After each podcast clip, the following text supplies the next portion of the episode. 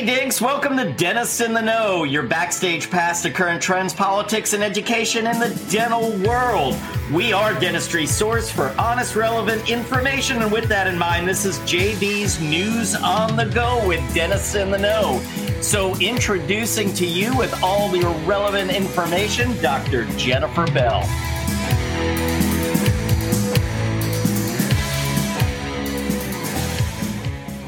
Well, we are in the season of governance. And so there is some activity for dental news happening out there, but not a ton. So, as you know, the ADA got together uh, over the weekend and, and finished installment of officers just early this week.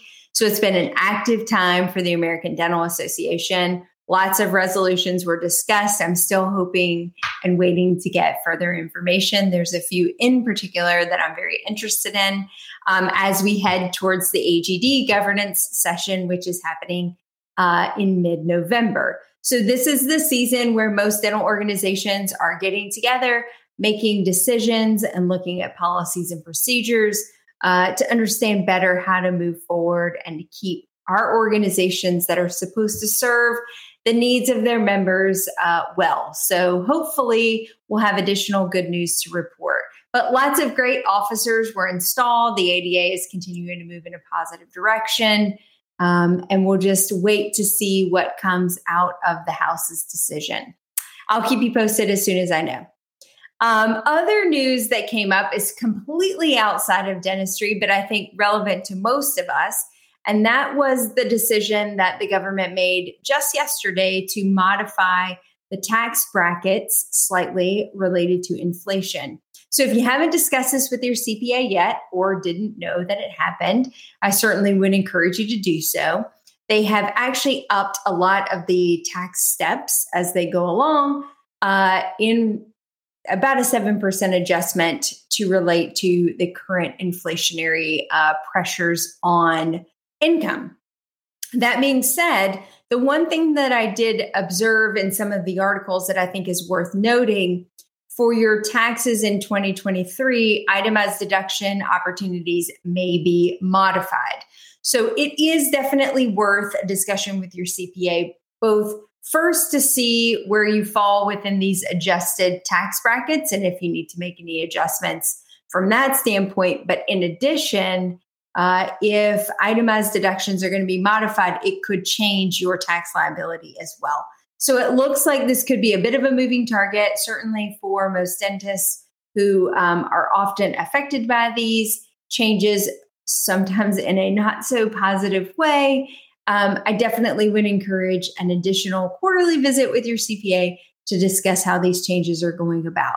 I would say give them just a little bit of time as this was just announced yesterday but certainly something that is going to need additional attention.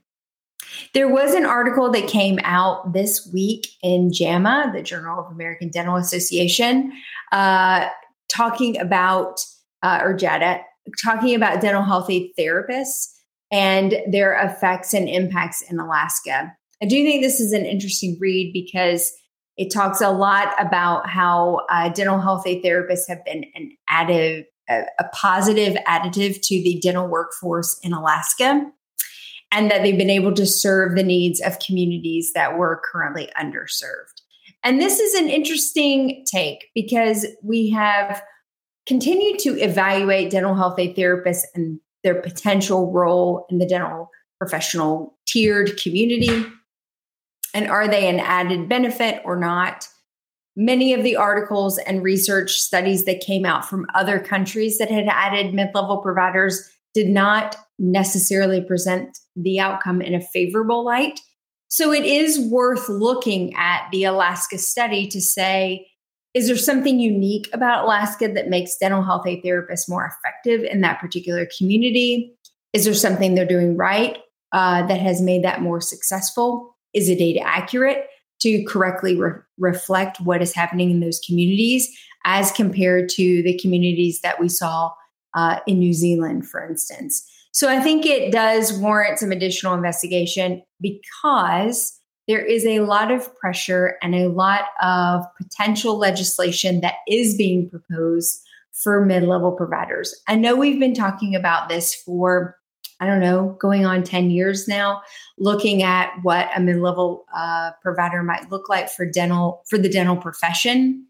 And there's been certain studies and white papers that have been drafted both by the ADA and the AGD looking at the impacts of mid level providers to our profession. I think this Alaskan study is the first contradictory um, research article that we've seen compared to the other articles that have come out from other countries that have introduced the mid level provider. So I think this is certainly a, a, chance for us to continue to look at the science and research more into those communities to find out what makes each of them unique and why, in this particular scenario, it's been deemed successful. And with that, that's the news.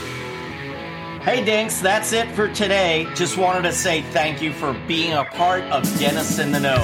You know, dentistry is an amazing profession, but it's more rewarding when you're in the know.